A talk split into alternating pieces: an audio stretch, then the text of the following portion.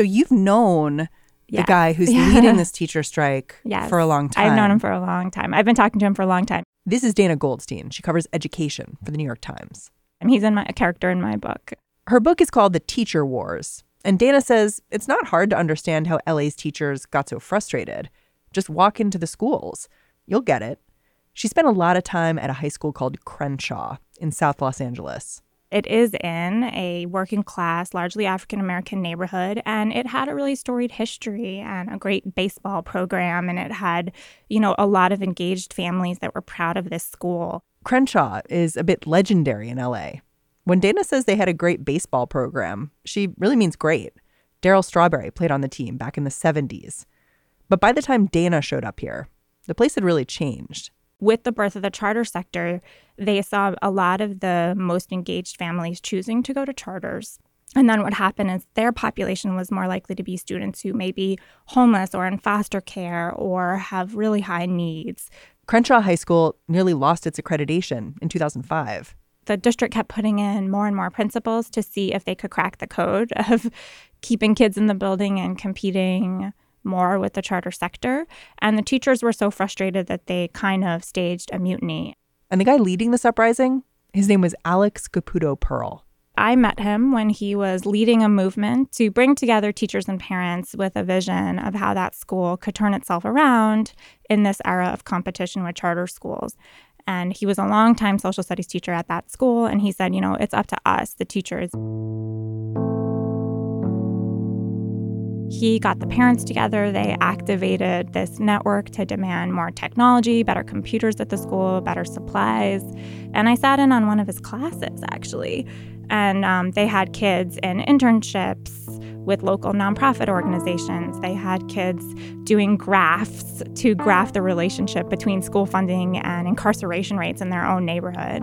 So that's the kind of teacher that Alex Caputo Pearl was. I hear this and I think, this all sounds pretty great. But here's the thing Alex Caputo Pearl didn't stay at Crenshaw.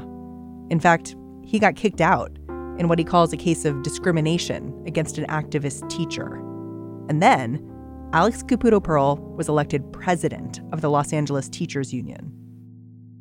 He is one of a group of more militant teacher activists who were tired of compromising. They didn't want to compromise with the charter school sector.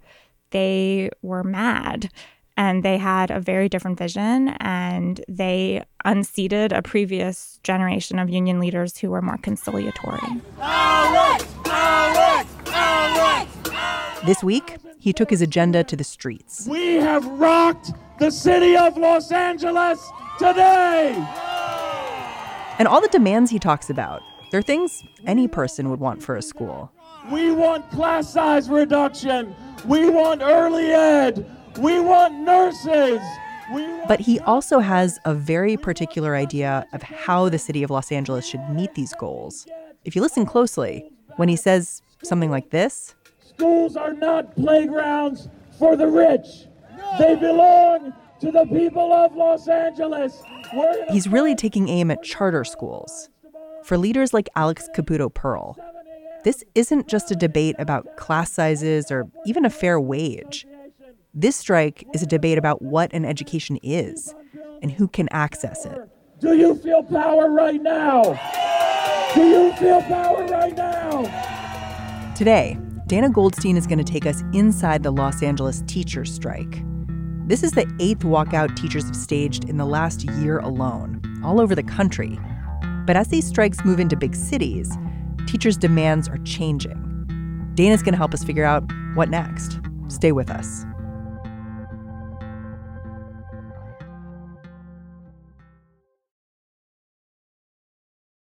With Lucky Land slots, you can get lucky just about anywhere. Dearly beloved, we are gathered here today to. Has anyone seen the bride and groom?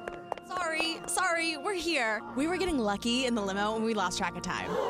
No, Lucky Land Casino, with cash prizes that add up quicker than a guest registry. In that case, I pronounce you lucky.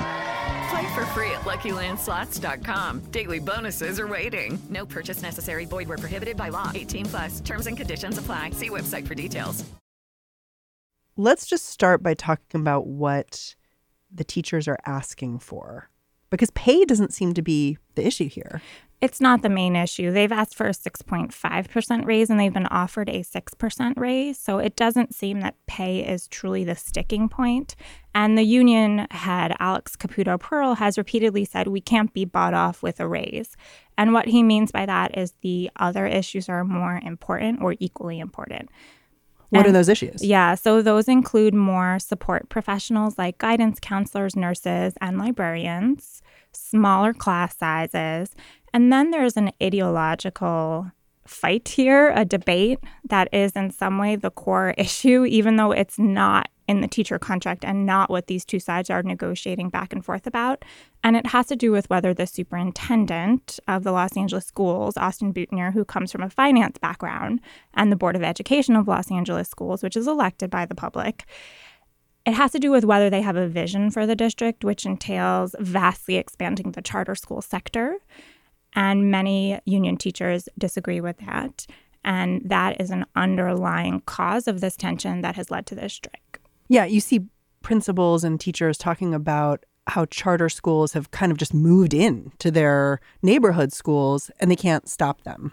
Yeah, Los Angeles has the largest charter sector in the nation, and it's considered a high quality sector if you compare it to other charters. So that doesn't mean that all charters in our LA are better than all traditional neighborhood public schools. That is not the case, but many of them are quality schools.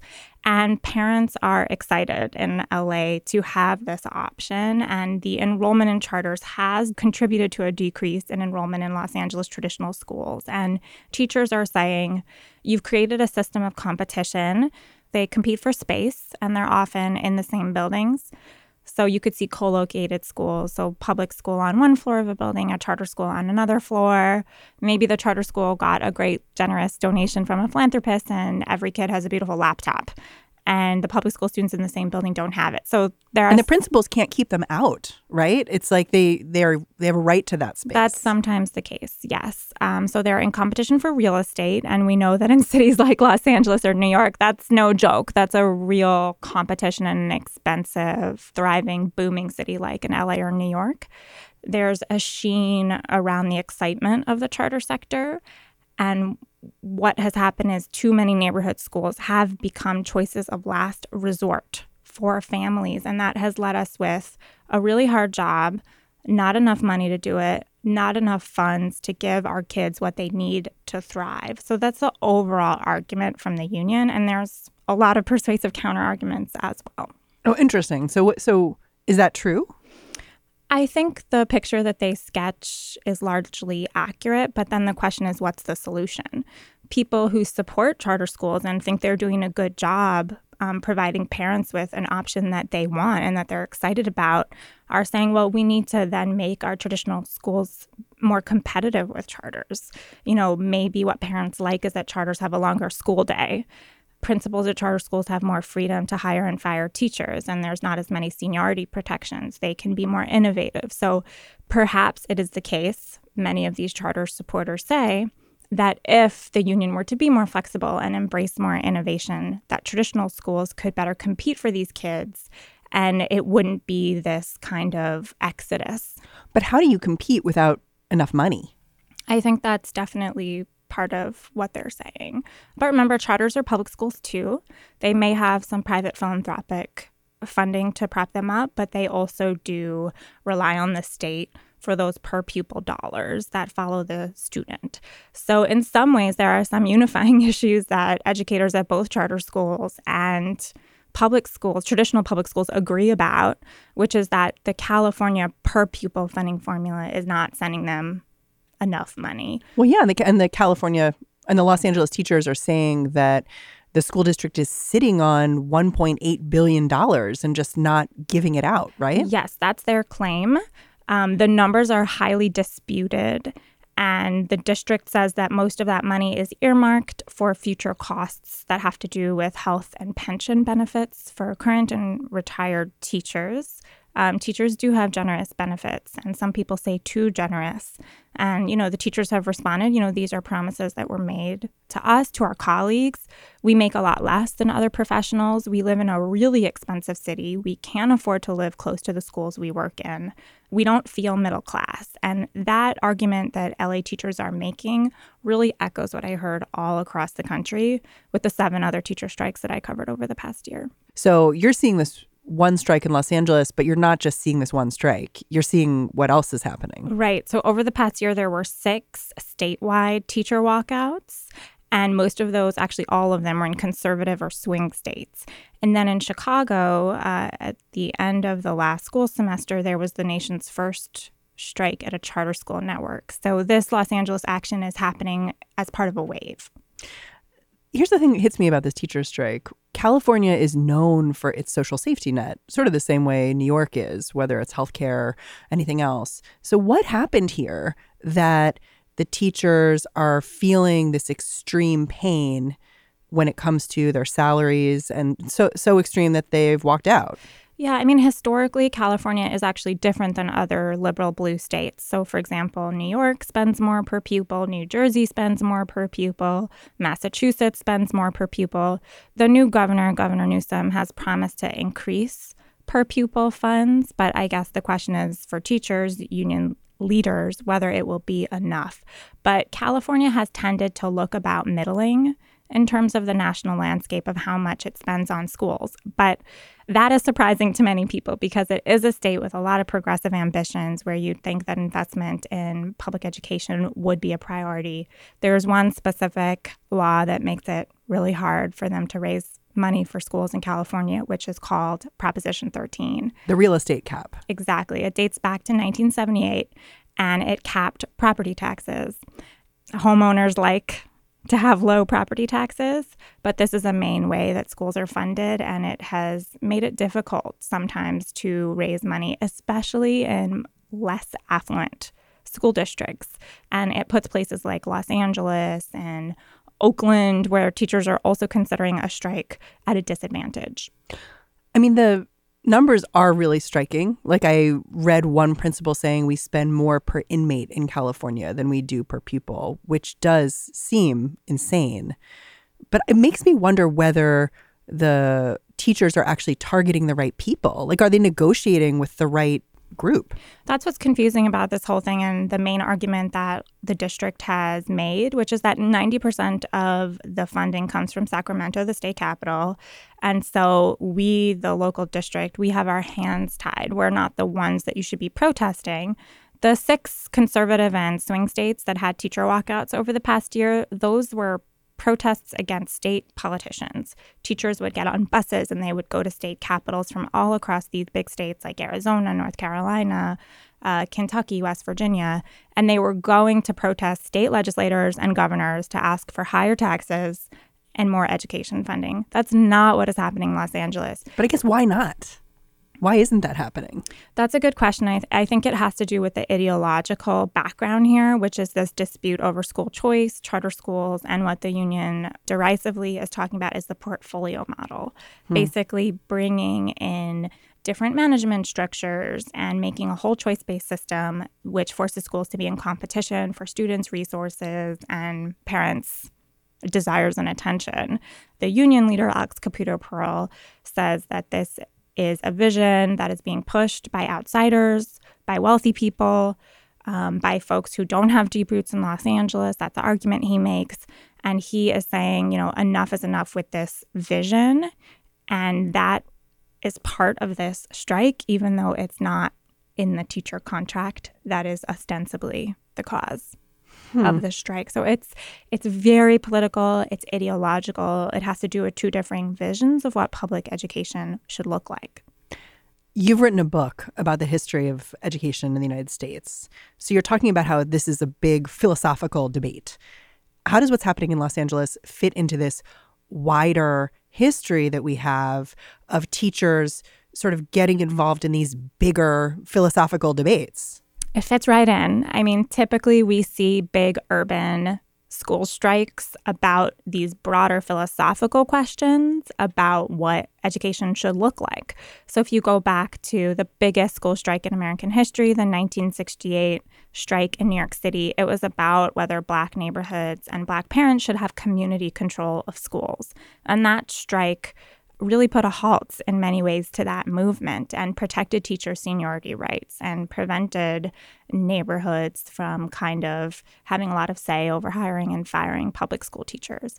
If you fast forward to 2012, the big strike in Chicago, teachers were saying it is unfair to evaluate us by student test scores. And they successfully, in that case, pushed back against what Mayor Rahm Emanuel was trying to do at that time. That philosophy of education reform still exists out in the country, but it's not nearly as popular as it hmm. used to be. And those Chicago teachers are one reason why. Um, you know, they stood up and said, we're not willing to go along with it. And so, similarly, this strike is kind of, you could see it as a battle royale over charter schools and, and school choice.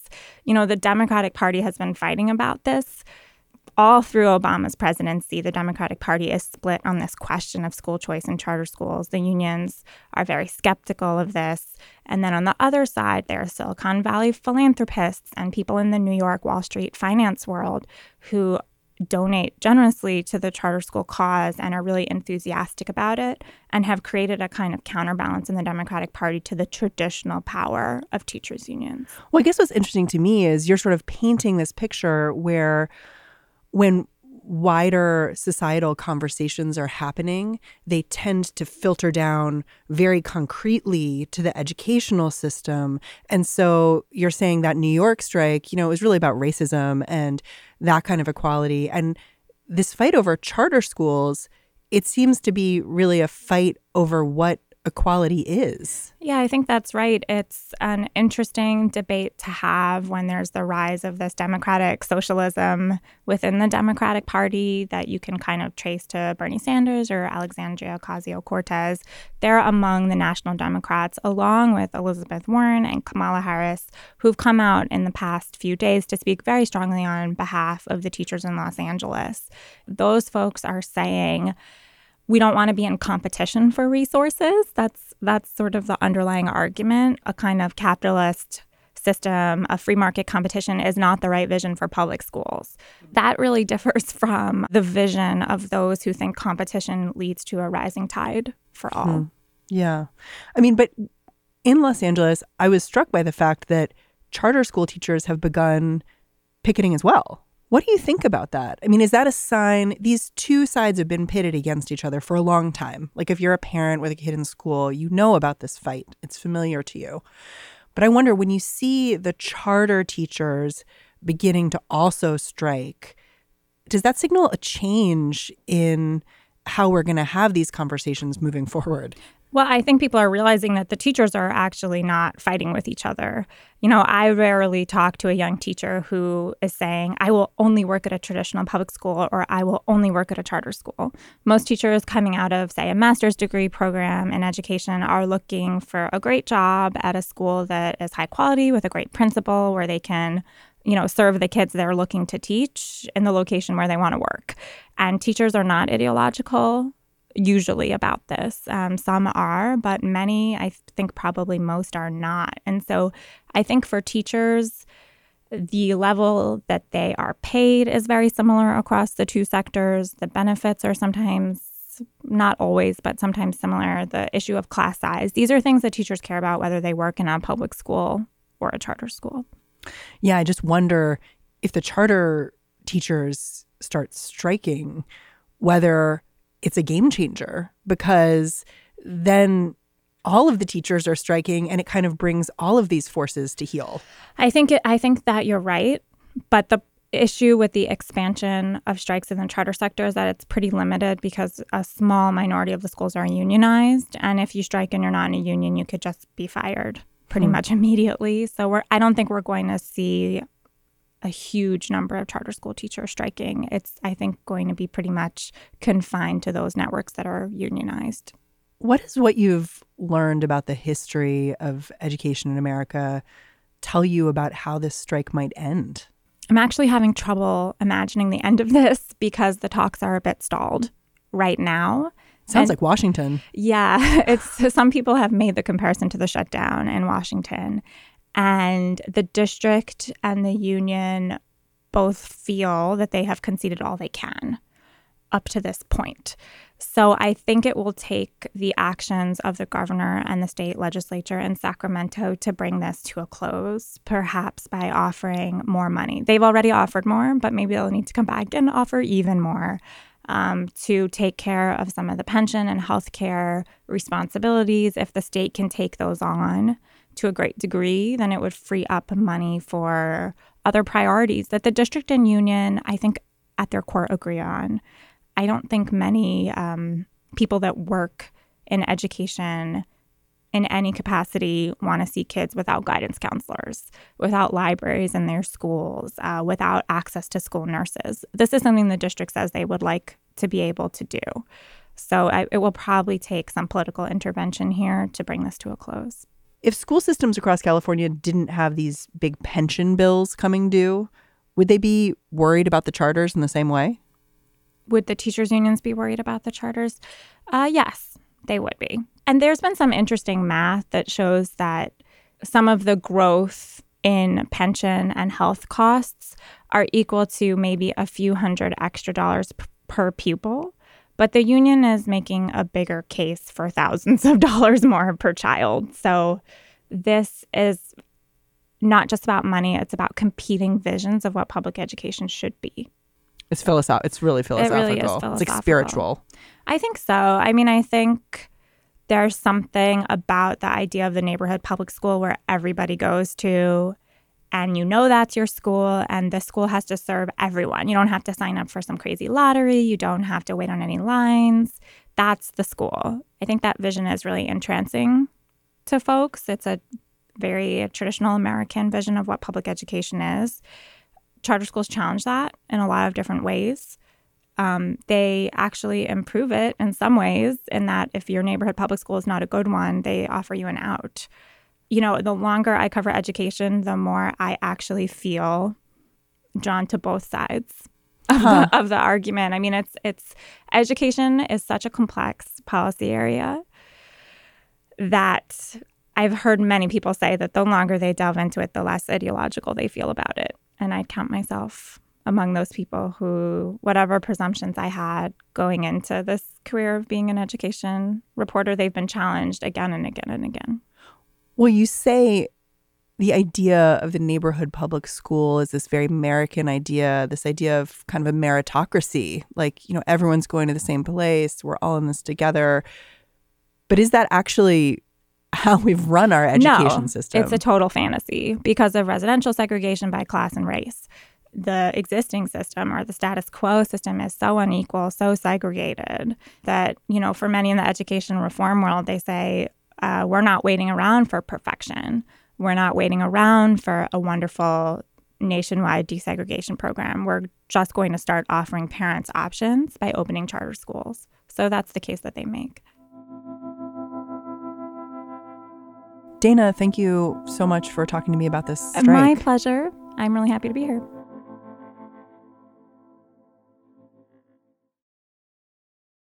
This episode is brought to you by Discover. When it comes to your finances, Discover wants you to know they are the credit card that is always there for you. With 24 7 US based live customer service, everyone has the option to talk to a real person anytime, day or night. Yep, that means no more waiting for quote normal business hours just to get a hold of someone. We are talking real service from real people whenever you need it. Get the customer service you deserve with Discover. Limitations apply. See terms at discover.com slash credit card. My name is Jose Razo, and I'm the principal at Telfair Elementary School. Telfair Elementary is located in Pacoima, California. My day began by making sure that our tables were down and that our students were able to come in and sit down and have breakfast. That's something that only happens within the classroom. But because of the strike and we don't have the teachers, we are providing breakfast as a whole group for all of our students. Not having my teachers here is very challenging. My wife is a teacher at a near, nearby school, so she goes to strike every morning, and I come to work. She has to do what she believes is right.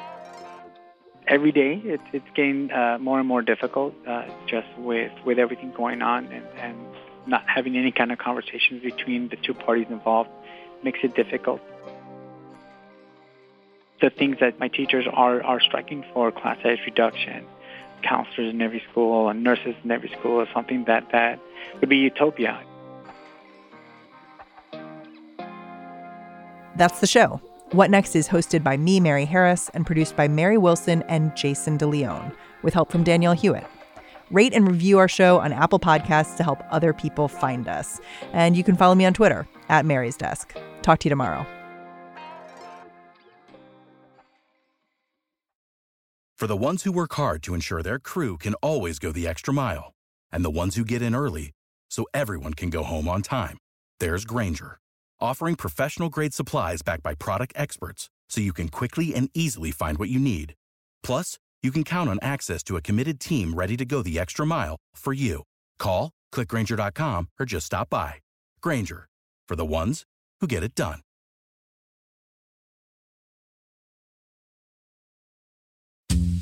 I'm Dahlia Lithwick, and I'm host of Amicus, Slate's podcast about the law and the U.S. Supreme Court.